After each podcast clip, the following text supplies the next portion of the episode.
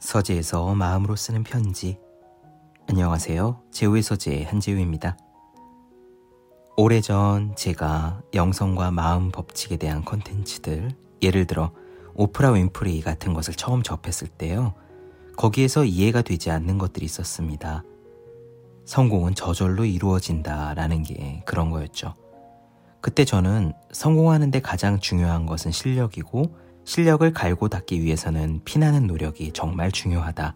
이렇게 생각하고 있었기 때문에 중요한 성공이 저절로 온다는 오프라 윈프리의 말은 영 이상하게 들릴 수밖에 없었습니다. 그런데 사실 큰 성공을 거둔 사람들 중에는요, 성공의 원인을 좋은 에너지, 행운, 인연 덕분으로 돌리는 이들이 꽤 많았어요. 제가 존경하는 교세라의 이나모리 가주오도 정말 큰 성공은 신이 주시는 거다.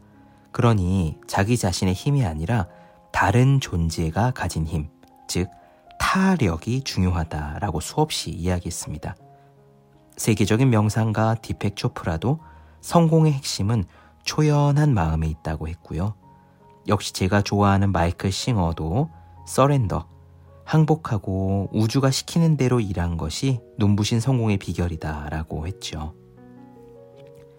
이제는 시간이 많이 흘렀습니다. 저도 세상 경험이 좀 더 늘어났고요. 의욕을 불태웠지만 원하는 대로 되지 않았던 일과 뒤통수를 맞는 의외의 상황에도 마음을 열고 물 흐르듯 따라갔더니 뜻밖의 행운들이 이어지는 일을 몇 차례 경험했습니다. 그리고 오프라 윈프리의 말을 이제는 꽤 많이 이해할 수 있습니다. 정말로 중요한 성공은 저절로 이루어진다는 것도 말이죠. 저절로 성공한다. 이게 도대체 무슨 뜻일까요? 이들은 행동하지 않는다는 말이 아닙니다. 노력하지 않는다는 말도 아닙니다. 실력이 없다는 말은 더더욱 아닙니다. 하지만 행동하고 노력하고 실력을 갈고 닦을 때 그것을 나를 위해서 내가 한다 라는 생각이 없는 겁니다. 여기서 말하는 나는요, 에고, 작은 나를 뜻합니다. 나라는 생각이 없으니 이건 나의 의견이야 라는 고집이 없고요. 이건 내 것이야 라는 소유에 대한 집착이 없습니다. 나라는 것을 내세우지 않으면 행동에 있어 기준이 되는 것은 무엇이냐? 바로 이 세상 전체입니다. 나에게 이익이 되니까 한다가 아니라 세상에 필요한 일이니까 한다. 내 의견이니까 이렇게 해야 한다. 라는 게 아니라 이것이 모두에게 이익이 되는 의견이니까 이 의견을 따른다. 라는 게 되는 거죠. 이렇게 내가 한다 라는 생각이 없는 사람을 옆에서 볼 때 우리는 직감적으로 믿을 만한 리더다, 높은 인격을 가진 큰 인물이다 라는 느낌을 받습니다. 그러니 그런 사람들에게는 점점 더 좋은 기회가 주어지고 점점 좋은 사람들이 모일 수밖에 없죠. 그러면 어떻게 해야 나라는 생각을 없앨 수 있을까요? 사실 이건 엄청나게 어려운 일입니다. 이번 생은 물론 다음 생, 다 다음 생에도 해낼 수 있을지 장담하기 어려운 과제입니다. 나를 없애는 것이 바로 해탈이고 신을 영접하는 것이고 브라흐만과 일체를 이루는 것이기 때문입니다. 하지만 나를 없애는 방향으로 나아가는 보다 손쉬운 방법들은 있습니다. 조금씩이나마 그 방향으로 나아가는 것. 그리고 바로 그 방법들 가운데서요.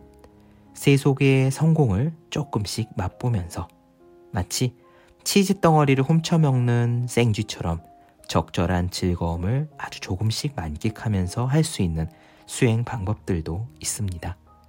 그 중 하나가 오늘 말씀드릴 목표를 저절로 이루는 세 가지 단계입니다. 데이비드 호킨스는 의식혁명이라는 저서로 유명한 의사입니다. 대부분의 영적 교사들이 그러하지만 호킨스의 경우에도 평가에 대한 호불호가 갈리는 게 사실이에요. 대단한 영성가다. 아니다. 사기꾼이다. 이런 경우에 제가 최소한의 신뢰를 담보하는 기준은요. 그가 마음 공부로 쌓은 명성을 이용해서 돈, 성, 권력과 같은 개인적인 쾌락을 탐닉했느냐입니다. 최소한의 순수성을 보는 거죠.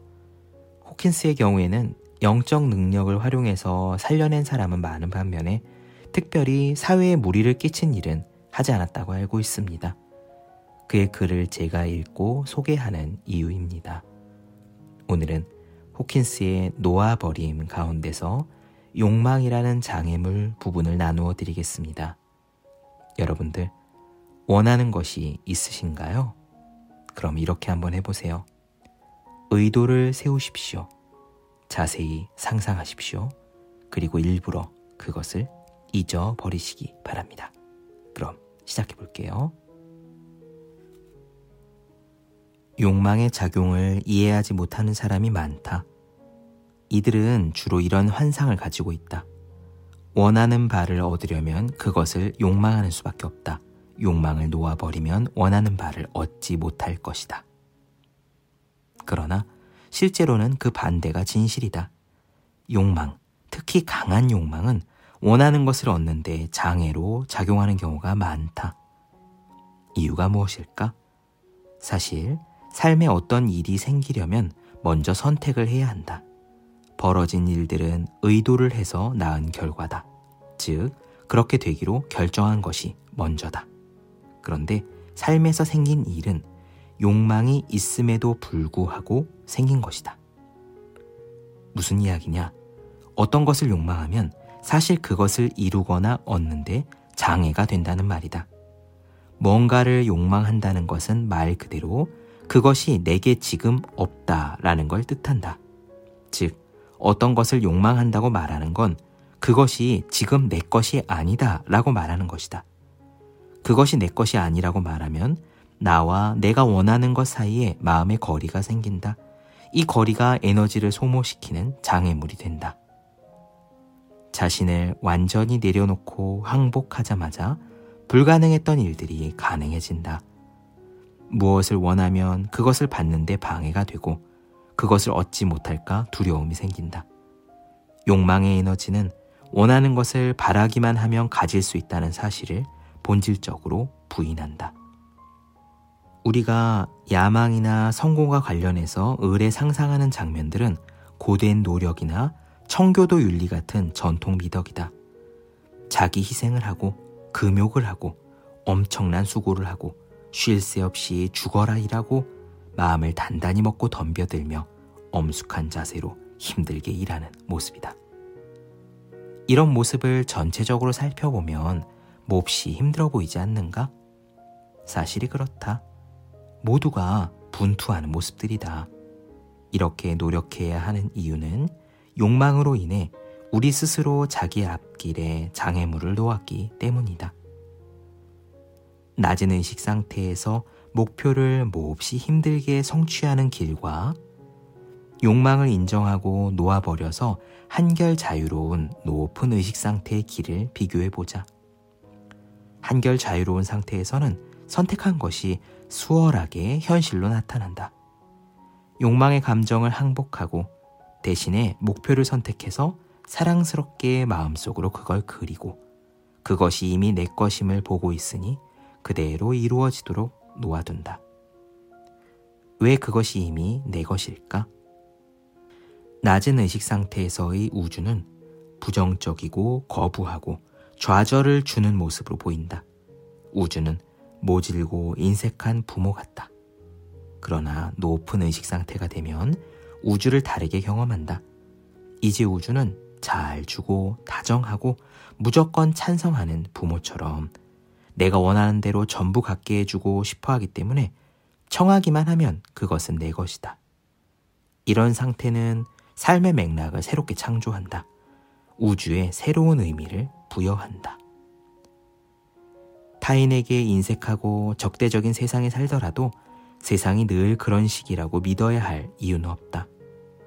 그런 식이라고 믿으면 삶은 그런 식으로 일을 만든다. 욕망을 놓아버리는 경험을 하면 자신의 선택이 마술처럼 삶에 나타난다는 것을 알게 된다. 처음 이런 시각을 접했을 때 이건 충격적이고도 새로운 관점이라고 느꼈다. 진실이기를 기대하기도 했지만 나 역시 회의적이기도 했다.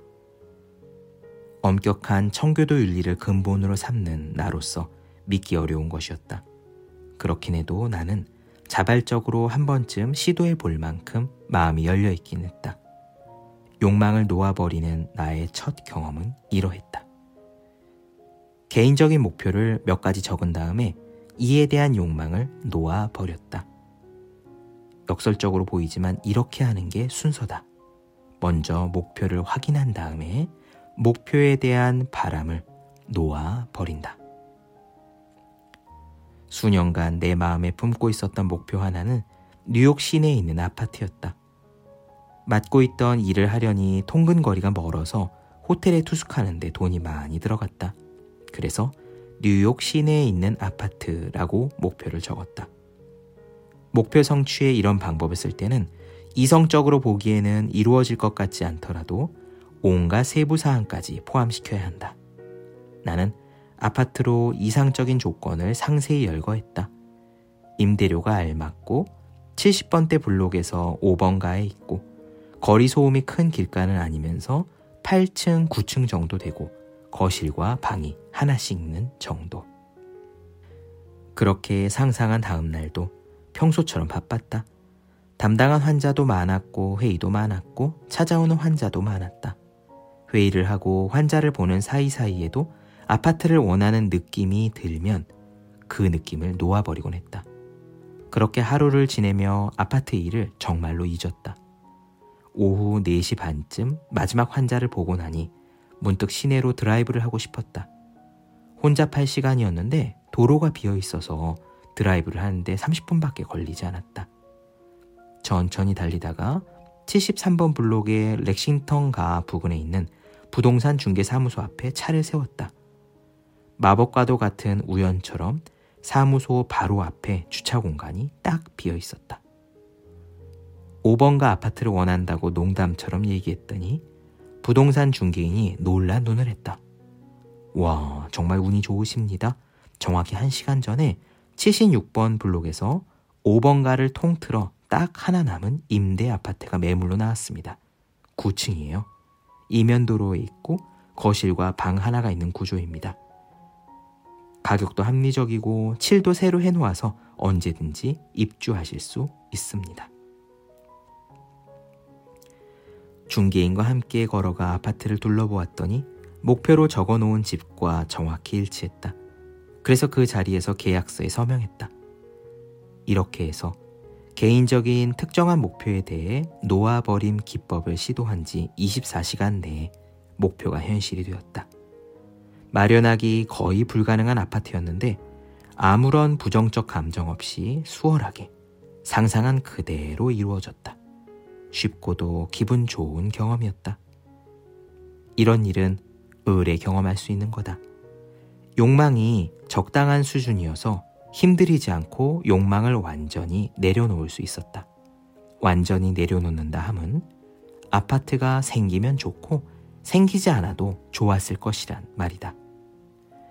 욕망을 완전히 내려놓은 덕분에 불가능한 일이 가능해졌으며 수월하고 신속하게 현실화되었다. 우리의 무의식은 우리 스스로 가질만 하다고 생각하는 것만 갖게 한다. 자신의 부정성과 이로 인해 커지는 왜소한 자기 이미지에 대한 집착이 가질만 하다고 생각하는 것을 줄어들게 하고 남에게는 쉽게 흘러드는 풍요를 무의식 중에 거부한다. 이것이 빈익빈 부익부라는 말이 생긴 까닭이다. 스스로를 왜소하게 볼때 스스로가 가질 만한 것은 오직 가난뿐이므로 자신의 무의식에 의해 가난을 꼼짝없이 현실로 만난다. 자신이 왜소하다는 생각을 포기하고 내면의 완전 무결함을 다시 한번 인정할 때, 그리고 너그럽고 열려있고 다정하고 믿음직한 자신에 대한 저항을 놓아 버릴 때 무의식에 의해 삶의 여건이 자동적으로 마련되어 풍요가 삶에 흘러들기 시작한다. 네, 서재에서 마음으로 쓰는 편지. 오늘은 저절로 목표를 이루는 사람들이 하는 세 가지 단계 말씀드렸습니다. 다음에 또 쓰도록 하죠.